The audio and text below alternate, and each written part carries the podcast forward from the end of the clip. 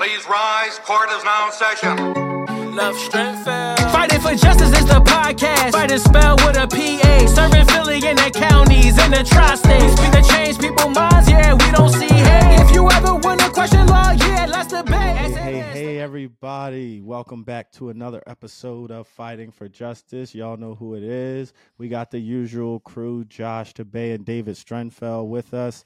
And today we have Dr. Dawn Sheehan back with us again to enlighten us with how she helps us. Um, welcome back, Dr. Sheehan. We appreciate you. Thanks for having me again. Welcome Absolutely. Back, it is our pleasure. Mm-hmm. And uh, also, I wanted to introduce you guys to a new member of our family. Please welcome uh, our new intern, Michael Tedesco. Hello, Mike, Mike. Welcome to the welcome Yo. to the podcast, bro. Don't mind me. I'll just be hiding until you need me. yeah. So producer Mike. Um, yeah, you guys are going to be hearing Mike's producer Mike's uh, voice a little bit from now on. So, Mike, I'm gonna throw it right to you. Let's get into the news. What you got for us? You got it. So, um, actually, we have uh, a few different articles. I'll start with. Um, would you like me to share my screen for this, or just talk about it? No, I'll just tell you about it. Um, there is a student that was in uh, where did that go? Illinois. No, sorry. This is the first thing we're starting with. A girl who was reported missing uh, since 2017 from Illinois uh, was found after she was uh, recognized by a uh, uh, worker in a store in North Carolina. Um, and yeah, she was taken by by the from the father by the non-custodial guardian. So essentially, I remember this story. I we actually yeah. I remember it. Uh, we talked about it a little bit this a little bit earlier in the week. Uh, essentially, a young lady was the way that they say it. She was taken by the non-custodial parent, and essentially, what that means for non-lawyers is that there was a custody order for one parent to have the child, and the other parent actually took that child and went somewhere. And then the child was found what years later 10 years later? Yeah. So what do you guys what do you guys think about that? Dave you have some uh obviously we have some uh, custody experience so dave i'm gonna let you i'm gonna throw it to you. What do you think about that kidnapping your kid? Yeah i mean it's not surprising to be honest just with the emotions that surround any kind of custody case I I hate to see it because that's not what we expect from adults, right? And that's certainly, you know, I think maybe Dr. Sheehan could probably talk, you know, way more about it than I can, but I'm sure this has all types of effects on that child moving forward. I mean, I can't imagine the trauma. And now I know it happened when the child was young, but that still, in my opinion, doesn't change it. But I'm glad she was found, you know, and it, everybody always drags on technology, but guess what? Without Netflix and without this being put out to the public, chances are nobody would have ever recognized this child, and the child may not even have known this happened. Right? That's the problem. Right. So that's that's my two cents. I don't I don't like to see it for sure. And if Dr. I can Sheehan. just reiterate, I'm sorry for you, just some of the facts. She was taken when she was nine years old, um, and she was she is now 15. So I just wanted to okay. reiterate that to you guys. So, so, so about six years. So, Dr. Sheehan, why don't you? What do you think about this? So let me throw it to you generally. Generally every worst uh, it's it's every parent's worst nightmare obviously. Um, it's something that it's it's not uncommon for me to hear uh, custody litigants talk about uh, their fear that one parent may abscond with the child. I've had cases where you know um, the parent didn't return the child you know during the child uh, during the exchange period that was supposed to happen uh, you know the amber alerts go out uh, you know all kinds of things happen um, you know, I think there's I, I I'm not intimately familiar with with the case, but but as a custody evaluator and somebody who works a lot of these cases, there's a couple questions that come to mind, right? Um, you know, this this might be the ultimate case of parental alienation, right? Where you oh, yeah. you know you you you basically take that child away from that other parent and for you know in in some way shape or form or a number of different ways um, you know that child is no longer connected to that parent you know and that can happen in a number of different ways. Uh, the other, you know, hypothesis that comes to mind for me is, you know, was there was there a reason?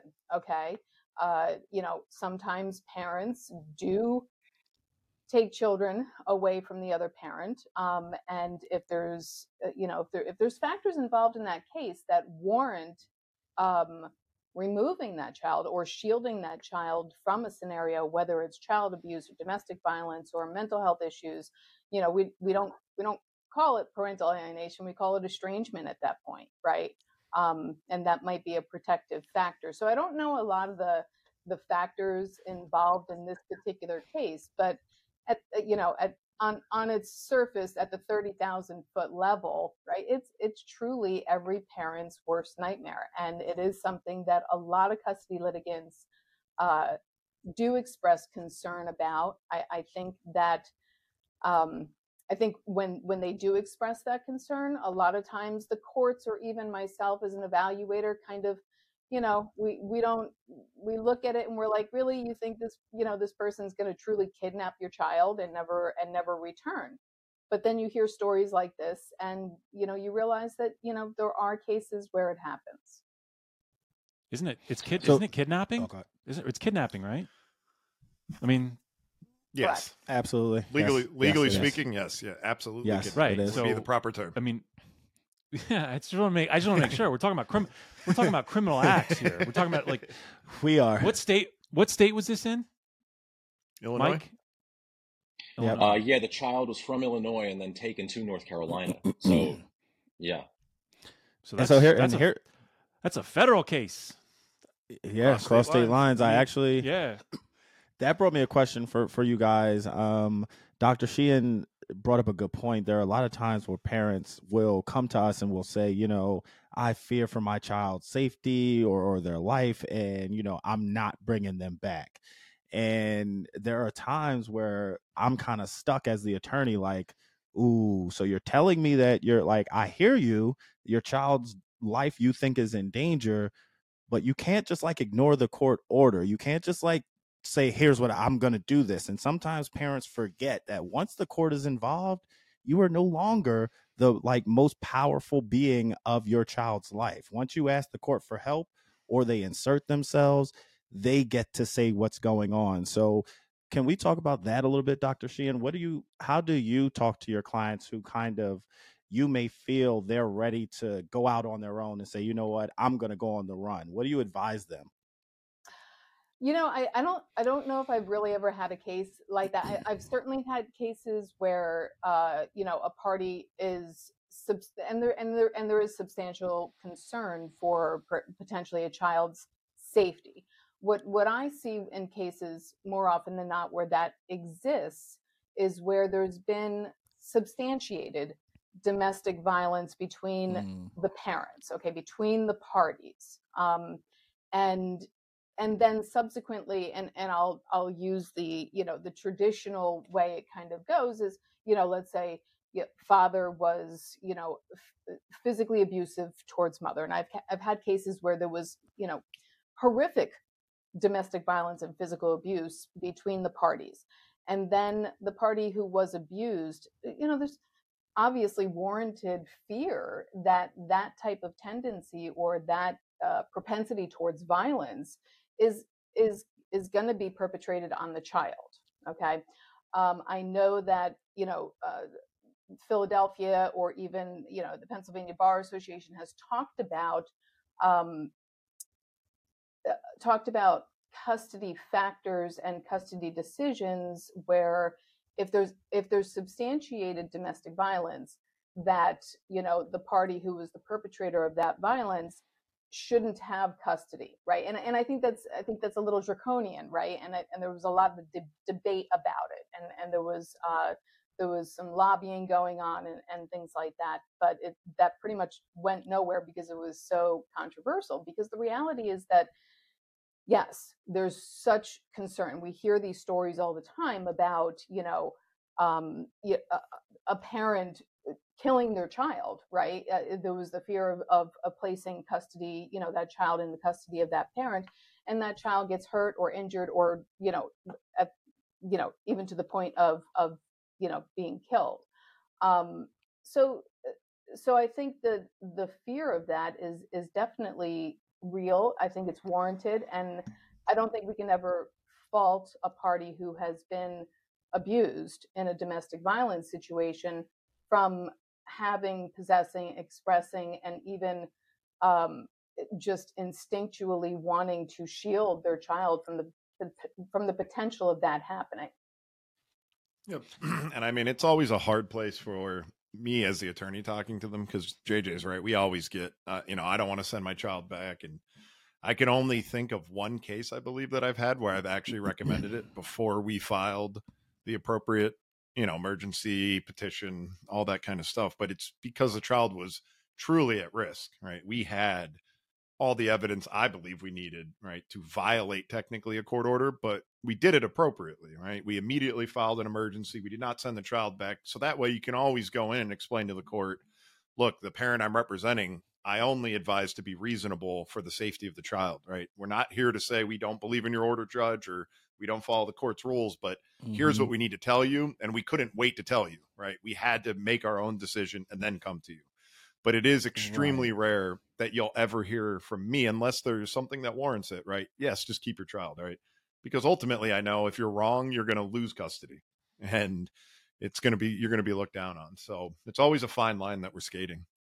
Yeah. And I, and I want to jump in and say even a little bit more than that is that I want every parent to hear me that when you make the decision that you're going to go against a court order and whatever re- for whatever reason it cannot just be blanketed right? You don't just take the child and then leave and, and run away. No if you're going to say uh, like Dave was suggesting, there is a real legitimate reason why we're not sending the child back, then there needs to be paperwork filed. There needs to be evidence presented to a judge.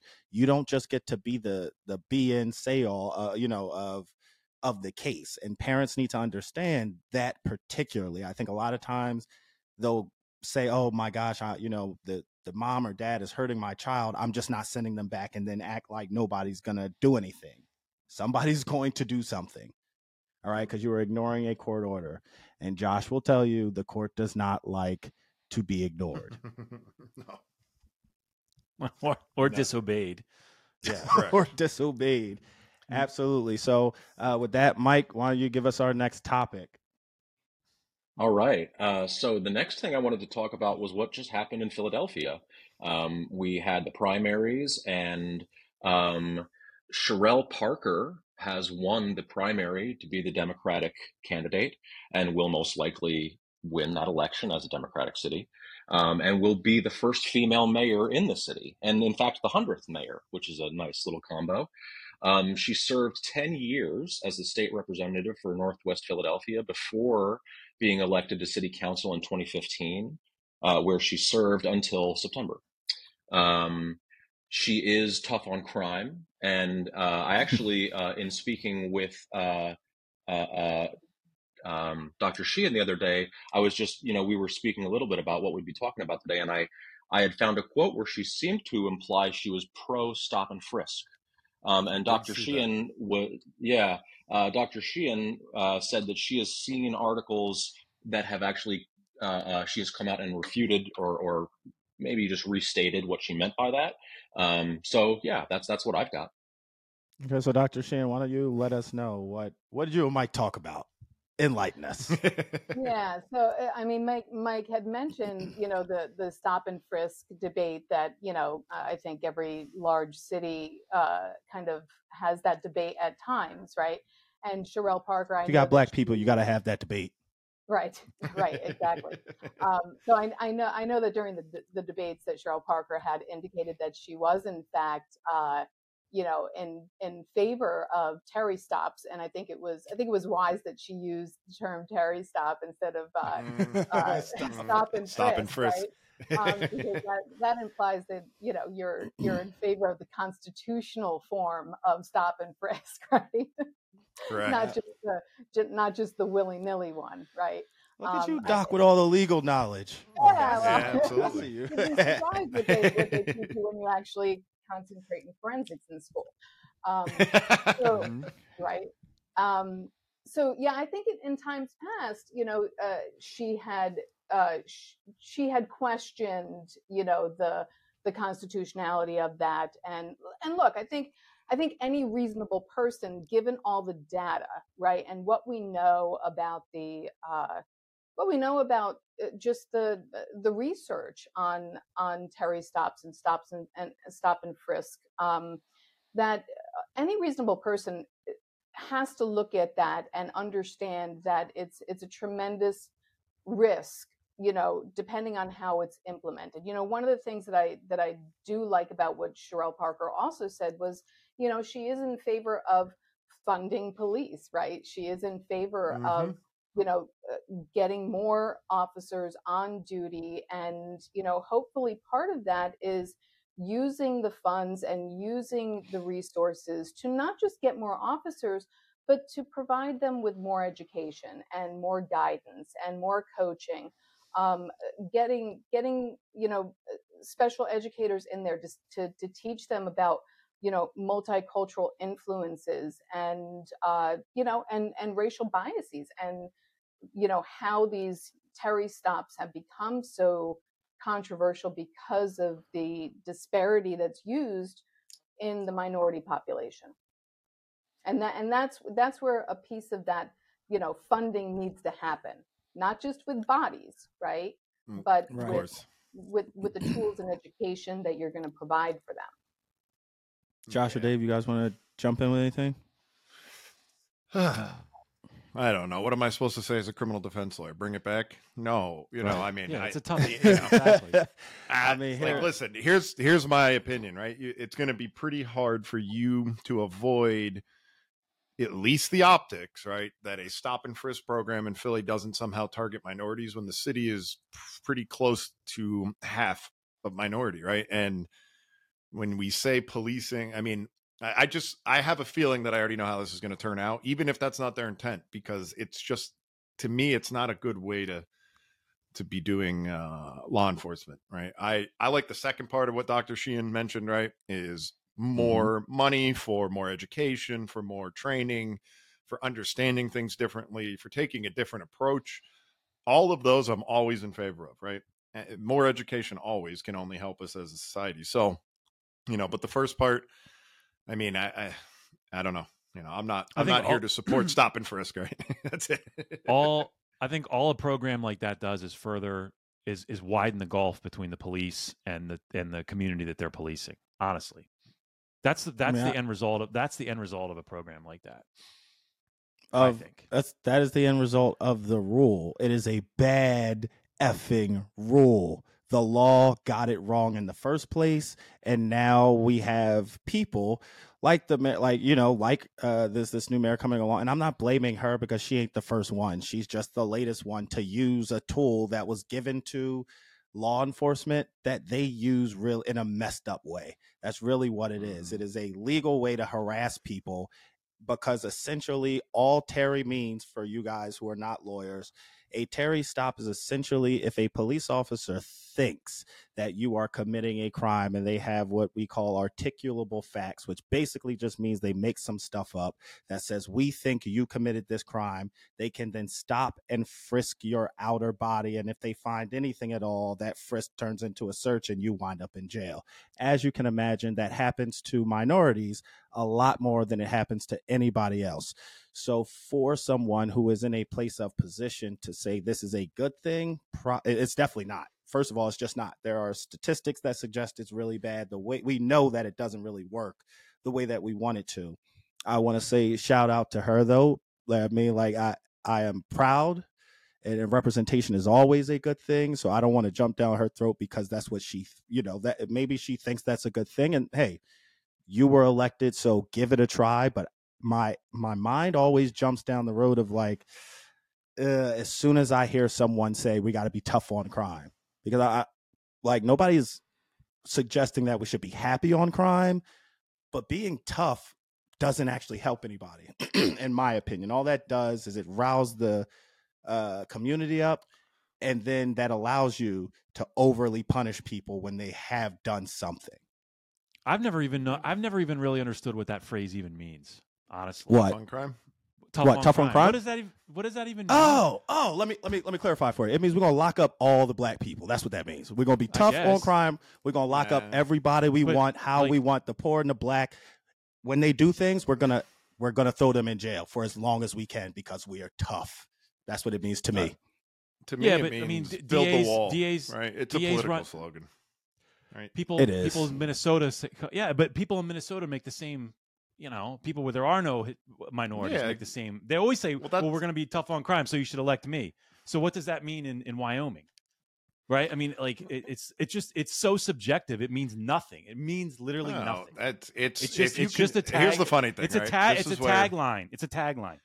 Correct, But and that's where I- I'm going. I You, want to say that you know, given given given what's going on in Philadelphia right now, and with the gun violence, and with the shootings, and with the with the homicide, um, you know, look, the citizens are they're terrified, right? So when so when they hear something about you know tough on crime, you know, they're thinking that's what we need, right? Because whatever's going on right now, you know, the increase in in gun violence and everything that's happening and, and just the the brazen uh, you know crime that's occurring but the reality is that you're right you know the the the, the stop and frisk right if, if you look at the data the amount of times that a, a, a weapon or a gun is actually secured or confiscated Yeah. or found during those times like what is it like you know three percent three percent, you yeah, know, something ridiculous. the, yep. right, Right. The, the the risk to somebody's you know uh, constitutional rights or potentially you know oh i thought it was this yeah i thought it could be a gun when it was you know i don't know a, a, a medication bottle which i think was a more recent case in 2021 Mm-hmm. i think when Mhm. it went to the pennsylvania supreme court um, you know the the risk to somebody's due process or you know civil rights is I don't know. You have to outweigh that. And you know what's funny? funny You know what I talk find fun? Oh, go ahead, go ahead, go ahead, go ahead, Dave. Go I was just gonna say, JJ and I always talk about this because, you know, tough on crime to me. Just like I said, it, it not to use one of the worst slogans I've heard in a long time, but we're gonna build that wall. Great. So what you're really saying is, right, we have a problem with immigration without giving any specifics on how you'll fix it. So when I hear people say tough on crime, to me, you're I hate to say it, you're being lazy, right? Because if yeah, let's say gun violence is a problem, great. Then say you want to be tough yeah. on gun violence, but then tell us exactly what you mean. JJ and I floated ideas. Listen, make make there a mandatory minimum of 20 years on a gun crime if it's used. It it accomplishes both. You're being tough on the problem and you're trying to stop either recidivism rates or from people doing it in the future, right? But just to say I want to be tough on crime, great. Yeah. I mean, everyone says it. It doesn't mean anything and you never get right. It has no. and, It has no meaning anymore. It, the the phrase has no meaning. correct. It really And doesn't. I mean, No. like Because, like, no kidding, every politician is going to say, I want to be tough on crime. Because the opposite is what? Right. You want to let Right. criminals run free? Right. Yeah, right. exactly, exactly. Is that the platform you're going to run on? Yes, It's- I it's the cannot same thing wait as- for somebody to run and be like, you know what? I am going Yeah. to be super light on crime. I don't care what you do. Come down here. We are just just crime it up, baby. exactly. So, you know, and I guess this will be. just No, say what I- you're going to do. Come out with come out with something that like tough on crime doesn't mean any. I mean that that means nothing. Nothing. But What's but your let's specific- be real. There's really only one thing they can do. As the person who is usually talking, that is usually a district attorney, somebody who can throw you in jail. There's really only one way that they can be tough, and that's to throw you in jail. But the problem, in my opinion, with the one of the biggest problems with it is that when you are tough on crime, the criminal justice system isn't just like, hey, you did wrong on Monday. We prove you did wrong on Tuesday and we're tough on you on Wednesday. No, it's like we think you did wrong on Monday. We're going to start being tough on you on Monday. We ain't even going to let you get to court for 18 months. We still going to be tough Yep. on you though cuz we think you did something. And then Right, yeah. 18, 19 months down the road when we say, "Oops, my bad, you're innocent." Well, we were tough cuz we thought you were you were wrong. Like that that's what being tough on crime means is that from the moment they think you did something, they're starting to treat you like you're not a person. Exactly. And with that So, one, yeah, ahead, no, and I, yeah, yeah. I was gonna say, since we're talking about elections, I might as well give the uh, viewers a little update on me. So I'm running, uh, as I announced, I'm running for council in Phoenixville. Um, it wasn't really a contest for me, so it's not fair to take you know, I, I can't say I won because I wasn't actually running against anyone for the primaries. But on the flip side, right, when I look at the numbers, I, I will be running against a Republican in November. Um, and right now, it looks like almost a three to one advantage for Democrats, at least in Phoenixville, um, at least by the turnout in the primary. But overall in Chester County, I will say it, it you know, it, in the primaries at least, it was leaning heavily blue. Um, and it's probably going to be a good thing for me in November, right? But I just want to give an update because it seems like potentially I'll have a successful run for council, and then we can see how that goes. So um, that's my personal news on the election of Tuesday. JJ and I got to sit out there. have we got to sit out there all day? it was fun. We should also tell the viewers that recent guest of the show, Ryan Hyde. Was successful in securing the GOP nomination for um, the district attorney's office in Chester County because he ran unopposed. Correct. Yes. Yes. Ryan will. So Ryan, Ryan is was now, on our show.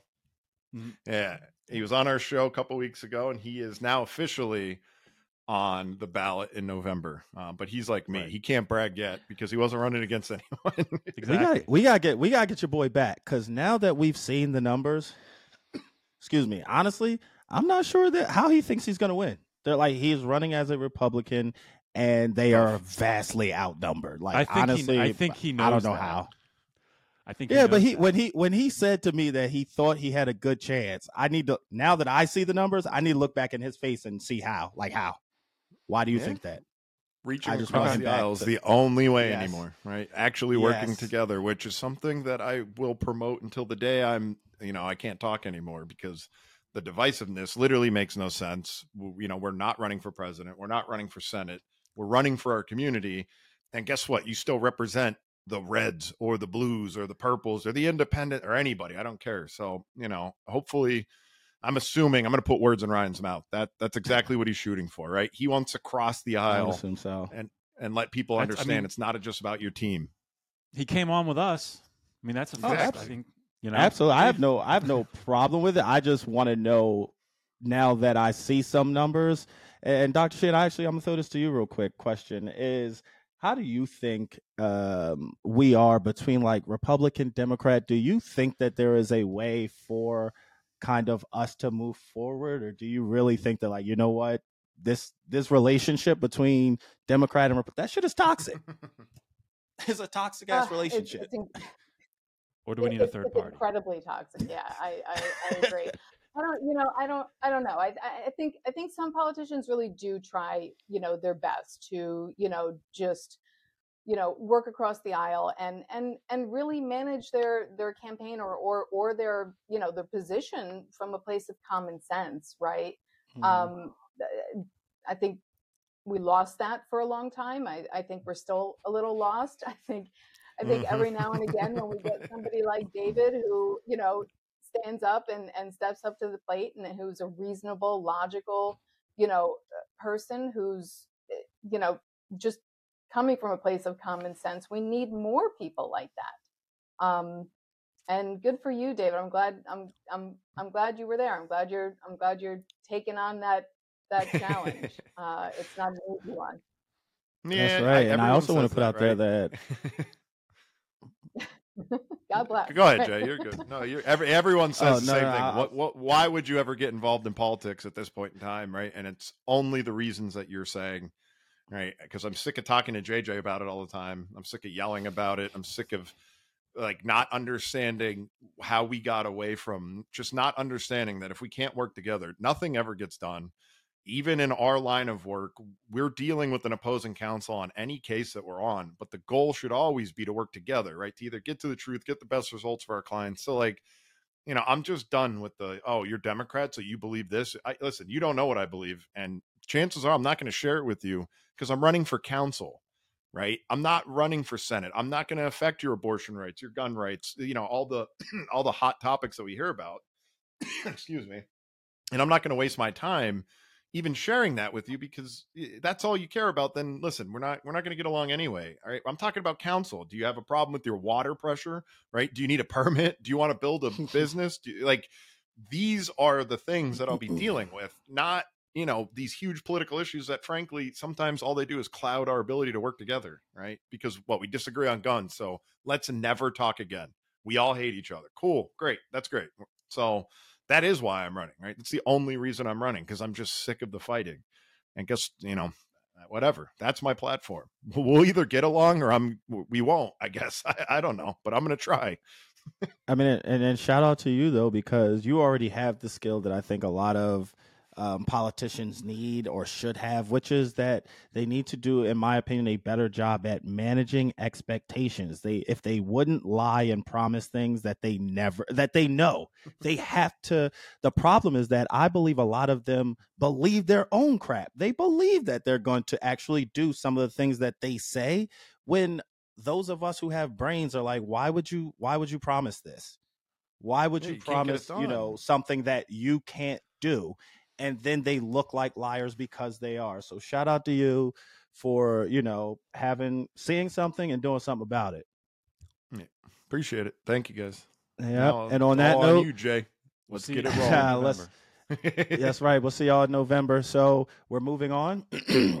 Dr. Sheehan, this is uh, the the section of the show where you and Josh, we are I want to talk to you guys about kind of how you guys interact with the firm when there are personal injury cases. So the first thing I'm going to throw it's actually going to be to Josh, and then Josh can kind of talk to you is about kind of when someone is in a serious accident, Josh. A lot of times people just don't know kind of where to start, who to go to. Um, because there's so many things that are happening at once. Can you talk about like when people call you in a panic, Josh? Um, why is having a knowledgeable attorney so important when a serious accident happens and someone calls you? Why is that important? Because you got to you got to you have to be dealing with someone that immediately knows uh, what steps to take to get things rolling on a on the legal end, right? And the, to get things rolling, to get the claim, it, like to get all the necessary information. A lot. Eh, it's funny. A lot of the personal injury law and practice is is, is information gathering, right? You have to eh, like it's it's conducting and, and getting enough of a performing the the investigation that needs to happen right off the bat, gathering the information, and then getting the appropriate things set up for your client to make sure that their medical, you know, that their medical bills are going to be covered, to make sure that they, if they're going to miss time from work, that the, you know, that that's been taken care of. So it, getting all those things, and a lot of that stuff can be done like fairly quickly from the time that you retain us. So if somebody calls us about a car accident, we agree, we, you know, we we agree on our terms of representation. I mean, we we can roll immediately on getting all that stuff, getting the insurance claims and getting all the paperwork done to make the injured party's life a, you know, a little less stressful. And that also means, you know, getting people to the right if if need be, getting people to the right physicians or getting people in the right position to, you know, to to effectuate a quick recovery. So you want you want immediate. Those are the kind of situations where you need immediate action, like right away. And the other thing is, you know, evidence starts to disappear immediately after these things happen. So if you wait, if you know, if you say, "Oh, I'm going to handle this myself," or "I don't need to talk to a lawyer right now," or "I'm too busy," you know, eh, you're, you're taking a major risk because you you call a lawyer three months after you're injured, especially if it's a situation that like doesn't involve a car accident like if you're injured at a store or if you're injured on someone else's property or you know you're shopping at a Walmart and a whole you know thing of mulch falls on top of you like you need the video isn't right? mulch really you, soft? Not like 50 pound bags isn't that, it, not a 50 pound I mean, a, uh, bag falling I mean, uh, a, on sure but mostly they're on the ground aren't they? Never seen them in the air. I, you've no, never shopped for mulch they, that's what you just let us all know. I i haven't but but Jen has, and I go with her. So like I, have seen it before. I that's how I know what it is. yeah, and I've had and I've represented. My bad. I sidetracked. It's my bad. yeah. So anyway, um, that's stuff. I mean, that's the. I, I, okay, I got you. I lost my train of thought there, but yeah, whatever. You're all good. all good. Good. Don't worry about it. So, Dr. Sheehan, actually, so taking from that, uh, a, a client who or a person who is in a serious accident now they have serious injuries can you talk about some things that you see from your end and how that plays not even just with attorneys but with attorneys as well. Yeah, so so I think I think individuals who go through, you know, uh, that are that are involved in some kind of accident or some kind of injury, uh, you know, whether it be a car accident, uh, as Josh was saying, you're injured at a store, or you know, some other type of injury. Um, it, it's and one of the things that Josh said, the words, one of the words that he said, not once but several times, is stress. Okay, and what what we experience when we go through um, an incident, right? And uh, regardless of whether that incident is, you know, massively traumatic or if it's a slip and fall and, you know, you end up at the hospital and then you got to take time off of work. There's all these things. There's there's that there's that acute period of of stress, right? That that anyone experiences. And what you know, there, there's actually a disorder called acute stress disorder. And, uh, you know, funny enough, you know, you, you begin to not be able to concentrate. You're scattered. You're feeling depressed. You're anxious. You're, you know, all these other things. Um, and, and regardless of whether or not it rises to the level of a clinical scenario, um, any kind of situation like that, you're going to be going through distress to some degree or another. And mm-hmm. getting in touch with an attorney um, is is critical because that person, that attorney, is going to be able to guide you, going to be able to give you parameters. Hey, you know, can uh, send this to me, or you know, they're able to do things that that person just might not see as important at that time. Josh indicated evidence disappears, right?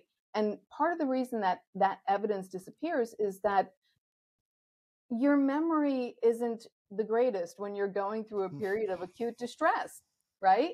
You, this is a period of acute psychological response to a situation right and and again it doesn't have to be this massively traumatic scenario you're you're likely not going to remember it in the way that you need to okay um, so getting in touch with with with an attorney who's qualified who who can actually give you that individual attention. Look the the big box law firms out there you're not going to get that individual attention right? Uh, it's it's it's firms like yours that are going to be able to give that that personal attention to to to give you that time on the phone and say okay i know. Yeah slow down a little bit right let yep. give me give me this piece of information again you said this but uh, let me ask again i have a question that kind of thing and that's exactly what needs to happen because one of the things about you know, experiencing a, a very distressing situation, most people want to avoid, right? And mm-hmm. that is, you know, one of the primary symptoms of whether it's post traumatic stress disorder or acute distress disorder. They want to escape from thinking about it, thinking about it, talking about it, all of those things. I can't tell you how many cases that I get where, you know, the personal injury cases that I've worked on where the person is saying, I don't feel like I have a right to be here because I didn't do anything about it right away. I waited six months. I waited eight months.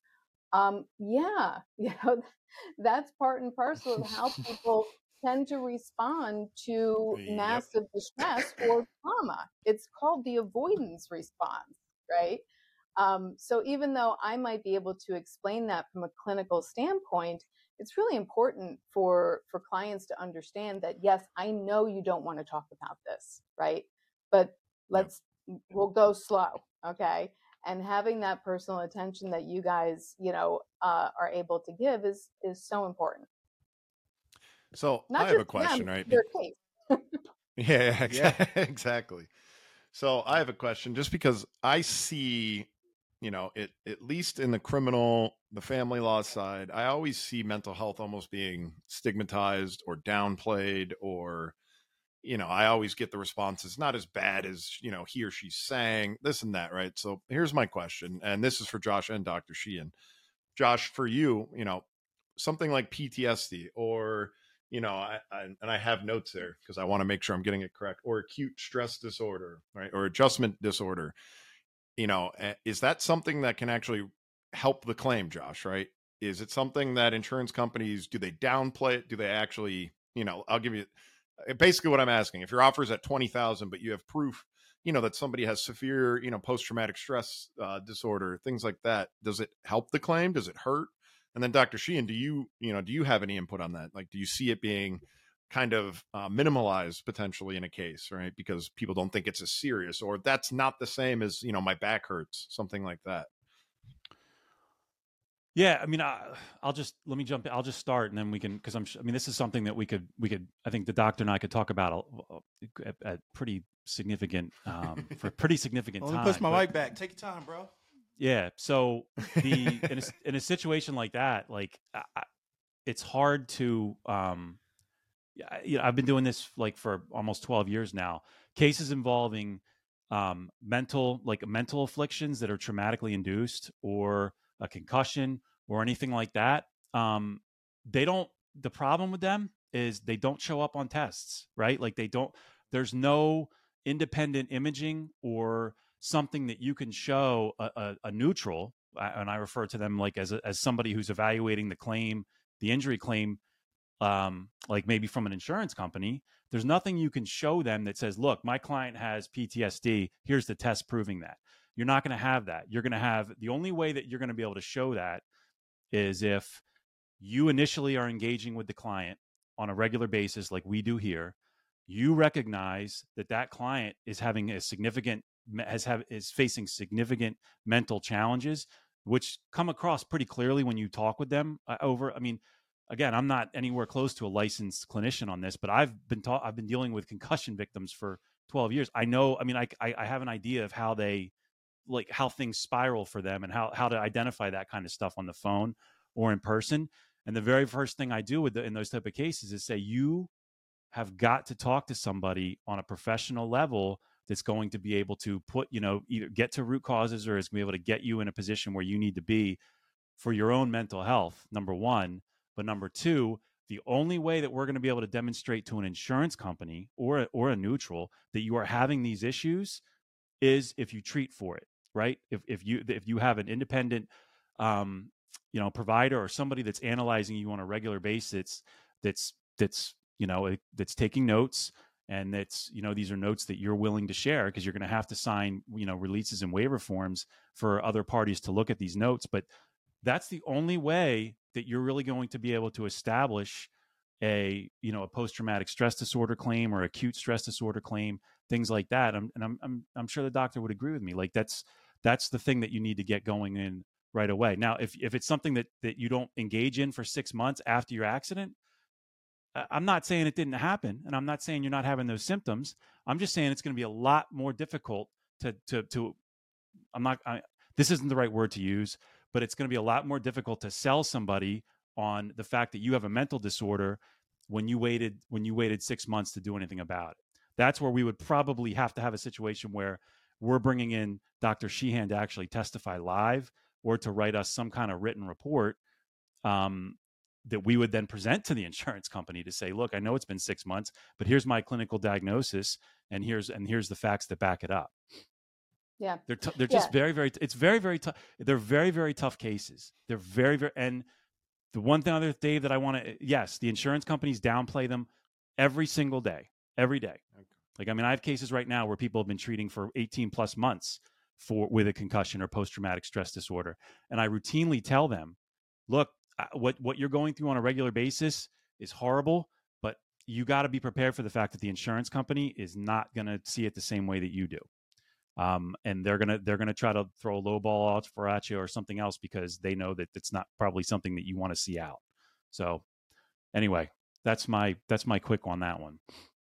yeah, Josh, I, I I love everything that you said. A, you know, I you, the advice that you give clients to to to get help as soon as possible first and foremost is you know for their for their own benefit and for their own well-being right because yeah, they, they should talk to you yeah yeah sure you know or you know yep. somebody who's you know uh, even if it's in their within their insurance you know providers right. or whatever um but you are a thousand percent correct, right? There, there is no definitive test, right? And I can't tell you, it's not like an x ray, it's not like a blood test. Okay, look, we have very sophisticated psychological uh, testing materials that we can use, whether it's, you know, general testing like the MMPI or the PAI, but we also have specific, uh, you know, um, trauma assessments as well.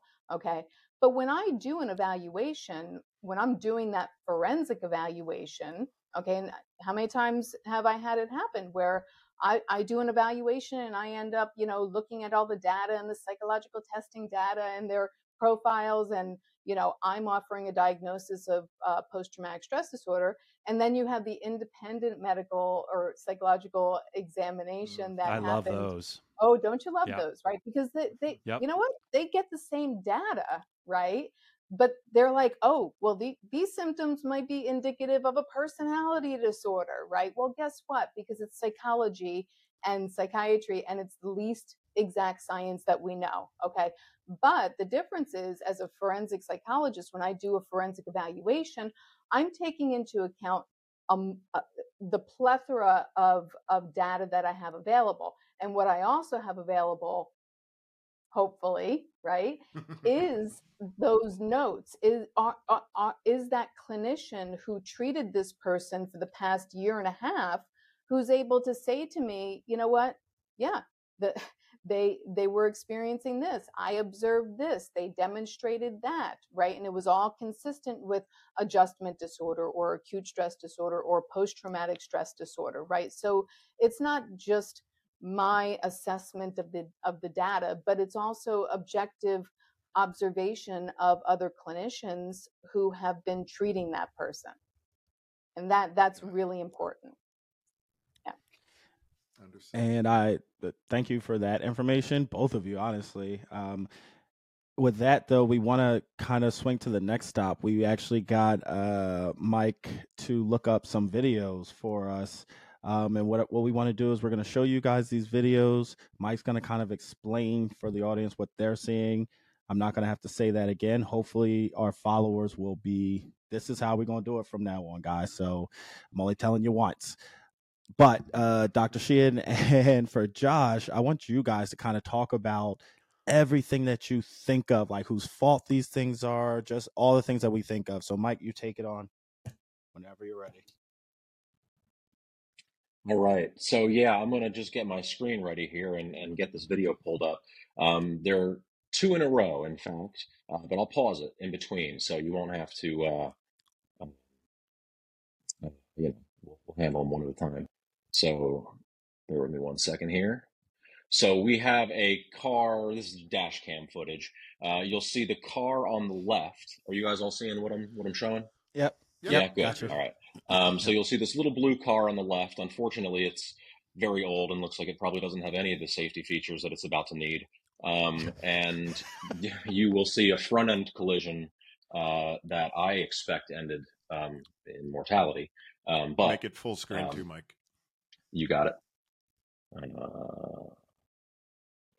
we go. I'm going to pause it because it goes right into the next one.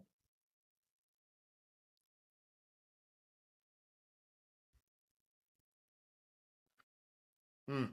So that's about it. You want to see that again? I think I got it, but yeah. No, I yeah, don't- I and you don't think need to we're see that again. Yeah, It's, I it's, I it's saw it. pretty good. Yeah, yeah. Okay, so there we go.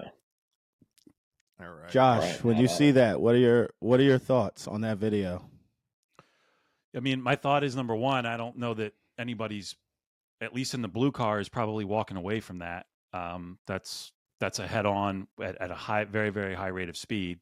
So I think you're probably gonna. I think I think somebody's checking out after that. Um, number two, this is sort of an aside, but and it, it, it's really graphic there. But I think every personal injury lawyer in the world, or at least in this country, would vote for making um, dash cams like required in all automobiles because number one it eliminates the whole well i had the she ran the red light or i had the yield and blah blah blah blah. It eliminates all that. No no no no no no. We got the video. I don't yeah i know you- you say that she ran the light but like we're going to play the video. Number one it eliminates all that. Number two this is extremely powerful evidence at trial. I mean, like if you have if you're representing the plaintiff, if you're representing the party that was dead or maimed because of this, and you can play that, um, and you get it through pre-trials, and, and a judge allows you to play that video, man, like there is no jury in the world that's going to look at that and be like,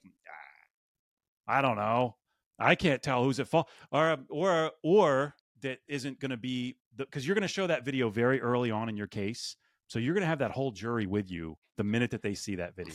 Right. so Yep. Anyway. And doc, and Dr. Sheehan, so uh, this even based off that video, and I know because I'm I'm kind of just building off of what you um, kind of told us about. You know, it's not an exact science, which is why it's always, you know, you always have competing either reports. Uh, you know, let me just ask you a question, kind of like this. You know, when you see a video like that, you know, what are the, is I don't even know the best way to ask this. Right? Is there any kind of Eh, just any kind of you know any disorders that may come to mind that may come up from this right? Or is every person different? You know how would you look at this if you saw this video and you were talking to someone? What what are the first thoughts that come to your head? Yeah every every person's going to be different and i know that you know josh had mentioned concussion traumatic brain injury you know th- these are all things that you you would certainly expect if not you know fatality you know coming from from from uh, uh, such a horrific accident like that um, you know people who have these types of accidents oftentimes have no recollection of of the accident right? You you hear them say i woke up in the hospital 4 days later and i was in you know a body cast or i you know had a traumatic brain injury. They have no recollection okay? And the the amount of distress that that goes along with that of not being able to recall you know how it happened what happened i mean you know having dash cam video like josh said you know th- there's no better evidence than that right um but yep. yeah but but but when you but when you don't have that in the absence of that and and you you know you're relying on you know the the person who you know suffered the injuries to to provide the the information you know and that's again where it's critical to you know be able to to get the help or call the attorney have your family you know have as, as many you know resources you as you can connected to that person who's ultimately going to put the pieces of that puzzle together and and present it in a way that's best going to represent your needs and the damages that you suffered and I guess a better a better follow up when you let's say you're doing an evaluation and you're provided that video, do you approach your evaluations? Are you looking for specific things or asking pointed questions, or is it more of like an open ended conversation, right, with a potential patient, right? Like to fig, and then you just kind of go based off of how they respond, right? That leads you in a certain direction.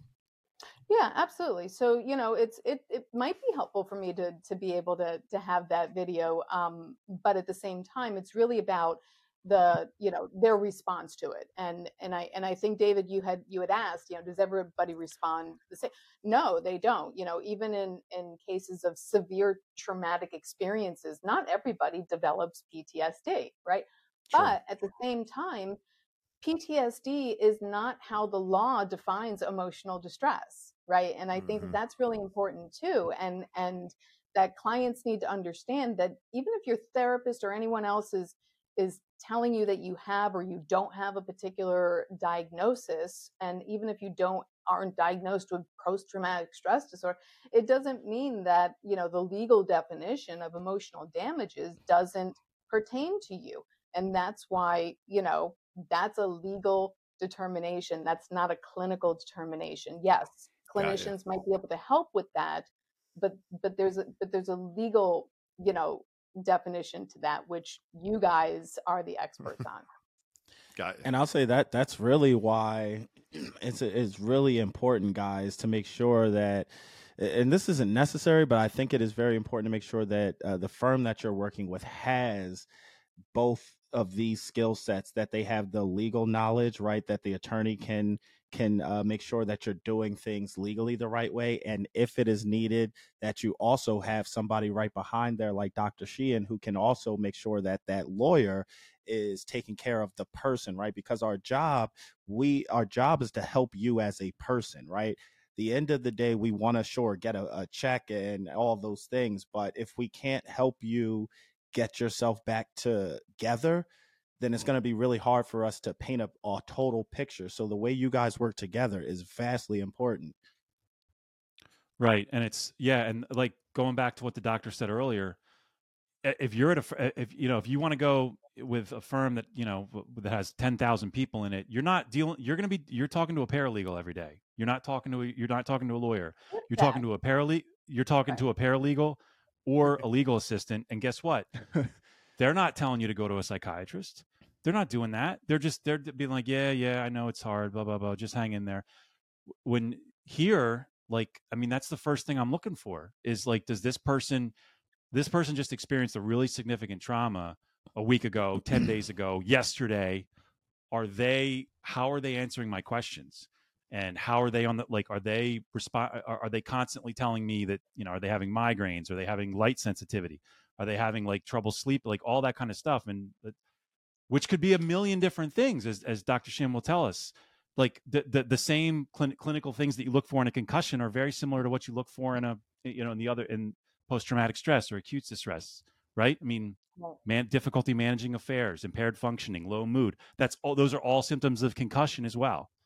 So anyway um no. And and and josh you you know you you'd be able to speak to this better than than than i and and I think legally you're supposed to, as opposed to me, right? But, yeah. So you know, it, it's it's my understanding, uh, you know, having worked on a lot of uh, personal injury or even you know emotional damages cases, that I think what clients don't understand is that you know from from from a legal stand up mm, point uh, point of view that the injured party actually has uh, there there's there's a degree of onus and responsibility that's placed on that person to to receive help mm-hmm. right to to right. try to minimize the the potential negative effects of what they've experienced and right. when if you're not working with a firm who's able to kind of say hey you know call call dr sheehan or call you know uh, call somebody you know try to get an appointment because you need this not only do you need it but josh am i right in saying that you know it's it's actually something that that the law looks at yeah, and and you have a as a plaintiff in a personal injury case, you have what's called a duty to mitigate damages,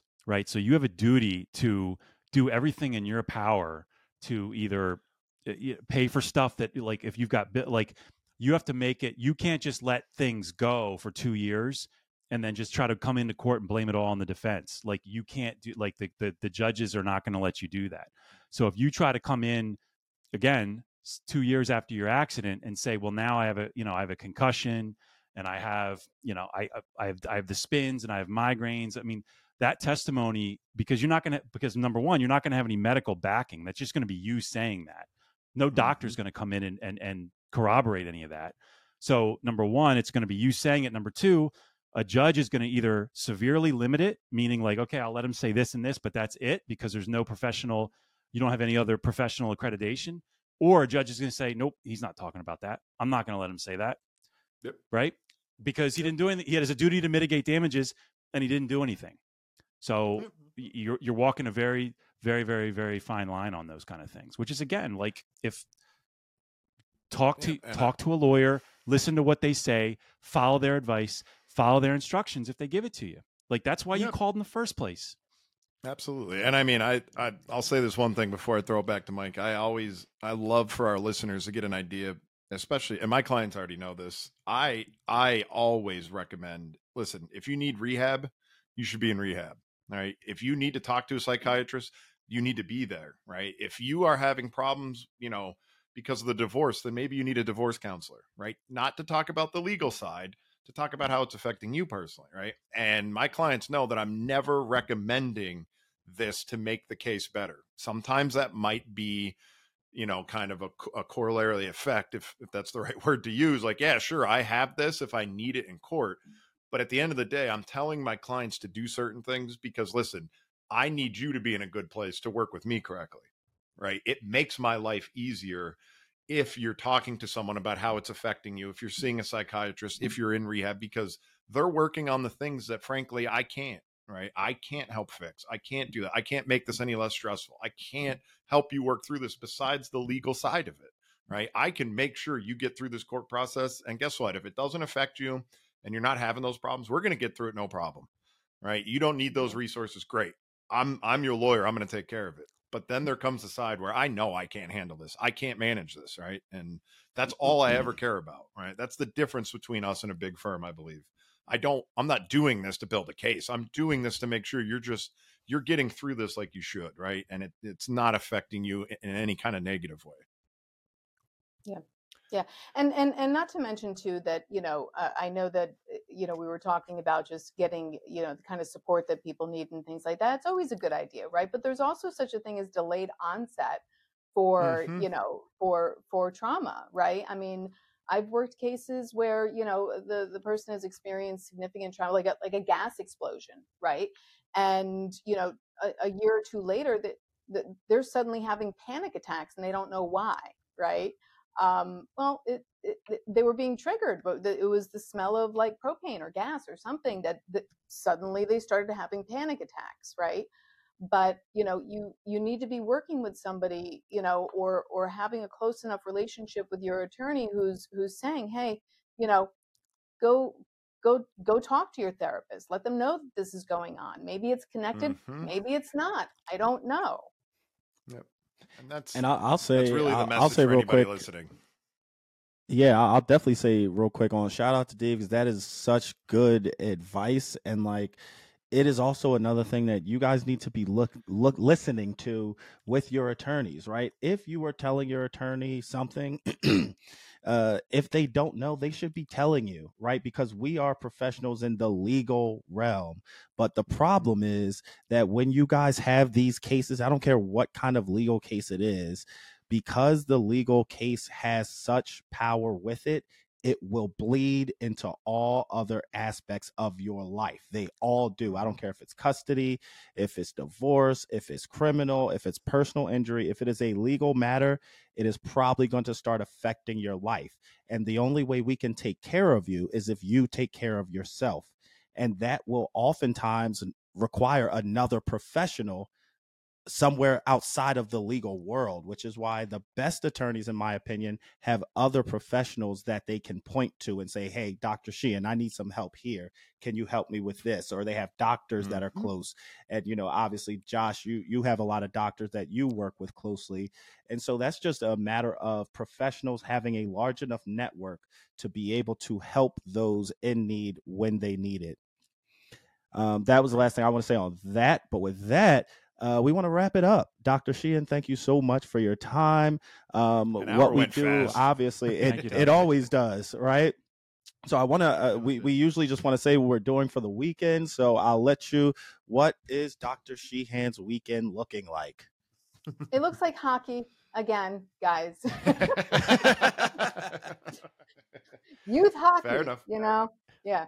good, all, good. all the hockey parents out there, you know exactly what I'm talking about. hey, let us know if they, uh, you know, they, they need some sponsors. Uh, Phighting for Justice likes to sponsor uh, different different teams, so we're always looking for a way to give back to the community. So let us know about that. We've been trying to give some money away to Josh and his kids, but you know he's too busy trying to keep them alive. I guess yeah. Well, we're gonna. T- I mean, we got. We'll have soccer. I mean, they're they're just now at the age where they can start playing um like recreational soccer. So then we can at that point maybe we can sponsor the team once they get them. In, now I got one for you. Limit. Josh, are you letting your kids play football? Oh, yeah, probably. probably. Dr. Sheehan, I, I, if it's I something for him to do. Like, what do you think? Where do you stand on that, Doctor Sheehan? You let your kids play football? They play hockey. Well, you yeah, know, I mean, yeah, really... he's not a football player, but he's, you know, he's he's just starting bantam hockey. It's his it's his first year. If you if you know anything about youth hockey, it's the first year that they start checking, right? Prior yeah, to this okay. point, there's no checking, okay. right? and um, that'll that'll be interesting because that's where that's where the concussions start, and um, mm-hmm. we'll see what happens. But yeah. Hey, we gotta have bring, you back. We definitely gotta have you back. That just brought expense. me a million questions. Yeah, of course, me too. It, that, and, and you're right. I've changed my opinion hundreds of times on this, right? Just because I played football for like 18 years and I've been like, of course, if I had kids, they would play football if they wanted to. And then I've thought about the times where I know I've had concussions and then just played through them. Or the coach is like, you're just out of shape. That's why you're throwing up. Uh, that's one I'll never forget where right. I was like, I'm in, sh- I'm in shape. Like I'm, that's when I was wrestling too. I was like, I'm, I'm in shape, but for some reason everything's spinning. Uh, but I play the whole game. So I'm now kind of on the team of, I think I'm probably against my children playing football, but I don't know. You know, Dave I, has CTE. It's a rough sport. I don't have CTE. I might. I don't know. Don't say that. I'm running for office.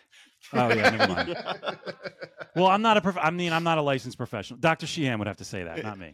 No, no. You're not, not only are you not a licensed professional, you're an idiot. yeah. True. So, Josh, what are you doing this weekend? You know, are you still playing defense or what? Defense oh, yeah. all day. Yeah. So Saturday is actually my daughter is having her birthday for the school. Oh, her birthday was oh, actually ah. Her birthday was actually in April, but because of everybody else had their birthdays, we had to do it on this weekend. So Wait, no, that, no, no, you, no, you're not just sliding past that. No, because her birthday is in April, and because everybody else had birthdays. Yeah, it was the first Saturday. House?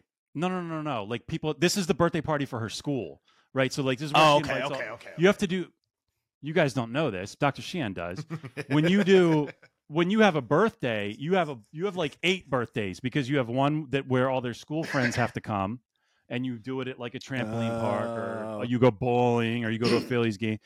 Well, and then you have the birthdays with like you know the family, and then if your parents are divorced, right. like then you have two okay. birthdays. Okay. You have like so right so you have like there's like eight parties you have to go to and this is the final one that is like her and the, just the kids from like her kindergarten class right so okay. that's saturday which is going to be where you're going like, where's that um, at? so she wanted to have it at this place in collegeville that like does like um is actually a really good idea that does like uh, uh like not like like manicures and pedicures but for kids you know, they like mm-hmm. they like they comb their oh, hair, you know, and they yeah. right. But the great th- but the great thing about it is she only had to invite the girls from her class because the boys aren't going to do that stuff, right? So this was See, like ingenious. Sexist. This sexist. I get I get pedicures all the time. Right. Well, it's you know, but they get like their hair done and all kinds of other stuff, right? So the fact that she got away with ha- only having to invite half the kids, I thought was ingenious. I gave my wife a high five for that. I was like, that's that's, what, that's, that's, that's, a great idea. Yeah. Right. I was going to say, Josh, you, you got, you got a couple more years until you're out of that, that, that place where, you know, like the whole class has to be invited. when, right. When, once you get Which, past that hurdle, it gets a little bit easier, right? Where you're able yeah, to say, but you that's, know what, we're going to, we're to do something that costs a little bit. You get to pick two friends to bring. yeah, exactly. no one tell. That's one of the hidden expenses as a parent. I mean, there's already eight billion of them, but that's another one where like they don't tell you that like mm. if you when you have the birthday parties where there's like 15 kids, like you've got to pay for like all the 15 kids to come to the party. Whereas you know in a couple years it's going to be like you can pick two. Right. Yeah. So anyway, good, good. Yeah. What are you doing Sunday? So that'll be fun. You get what? relaxation Sunday? No, I'll probably just you know wake up and do it all over again. Although I, we don't have to go, we don't have to go to a party, so that's that's the one good thing. So I think Sunday is supposed to be nice weather, so we'll we'll have to you know run them around outside, we'll burn off some burn off some energy. Nice before we can start and playing hockey. Yeah, my weekends, my weekend's boring. I'm gonna do some work because next weekend I'm gonna be in Cape May, so I'm gonna make sure everything's in order so I can go away mm-hmm. for a week and turn my phone off and not have to wonder, you know, did I miss something? So that's going to be my weekend. Just making sure everything's good to go. You're not going to turn your phone off. Come on. No, I did Dave? Absolutely, he will. This, Absolutely, he will. Absolutely. Okay. Listen. Now, so me, the moment that I arrive in Cape May, the moment I arrive in Cape May on Saturday until the following Saturday, Absolutely, you do not. You could text me. Absolutely, man. good I'll for you, man. On Saturday, good for you. Golf the, the, that ability to unplug is pretty rare these days, Dave. Absolutely, I'm proud of you. There's there. I've done the opposite. JJ knows. We both have, right? When you go somewhere and like this is what's great about having a partner like JJ. We try to make this available to the other part. Like, listen, when we go on vacation, I do my best to make sure he never has to get on the phone You know, now I know he's still on it because he's nuts, right? But I also give him credit because when I'm away, if it's anything that he can do to make sure that I don't have to look at my phone, he will, right? So we try to at least give each other a break as much as we can if we're on vacation. And I, I do the best I can to give myself a break. yeah. Yeah, yeah, yeah. Jay, and, are you doing? As man? for me, honestly, not that much. Um, I don't really have anything too crazy planned. I'm trying to, you know, we, we got some big plans here, so we're trying to, you know, bring Mike on full time. We're trying to get some, some a, a new attorney. So I am throttling down on my spending because, you know, we got to make some money, people. So, with that being said, we love you guys. Thank you so much. And I am a terrible person. Happy belated Mother's Day, Dr. Sheehan, uh, oh, from last Sunday. I hope you had a great day. Uh, yes, happy Mother's Day. And so, Dr. Sheehan, I, I definitely wanted to take this opportunity to thank you for your time. And please tell our our uh, followers. How can they contact you if they need some help? This dr sheehan is absolutely the person that you guys need to be contacting okay? So please give them a, a way that they can t- contact you. Phone number email how can they get at you? Yeah great. Thanks jj um, so uh, people can contact me through my website at drdawnsheehan.com and attorneys might want to take a look at psycholegalconsulting.com because of the uh, forensic piece of my consulting work that I do. And if you have any questions, feel free to email me or reach out by phone. Guys, As y'all always. know what to do. Like, comment, share, and if you need a lawyer, holla at your boy. Until next time, stay safe. Fight, fight, fight, fight, fight, fight for justice. Fight, fight, fight, fight, fight, fight, fight for justice. Fight, whoa, we keep on fighting. Wanna know the law? You on fighting. Problem with the law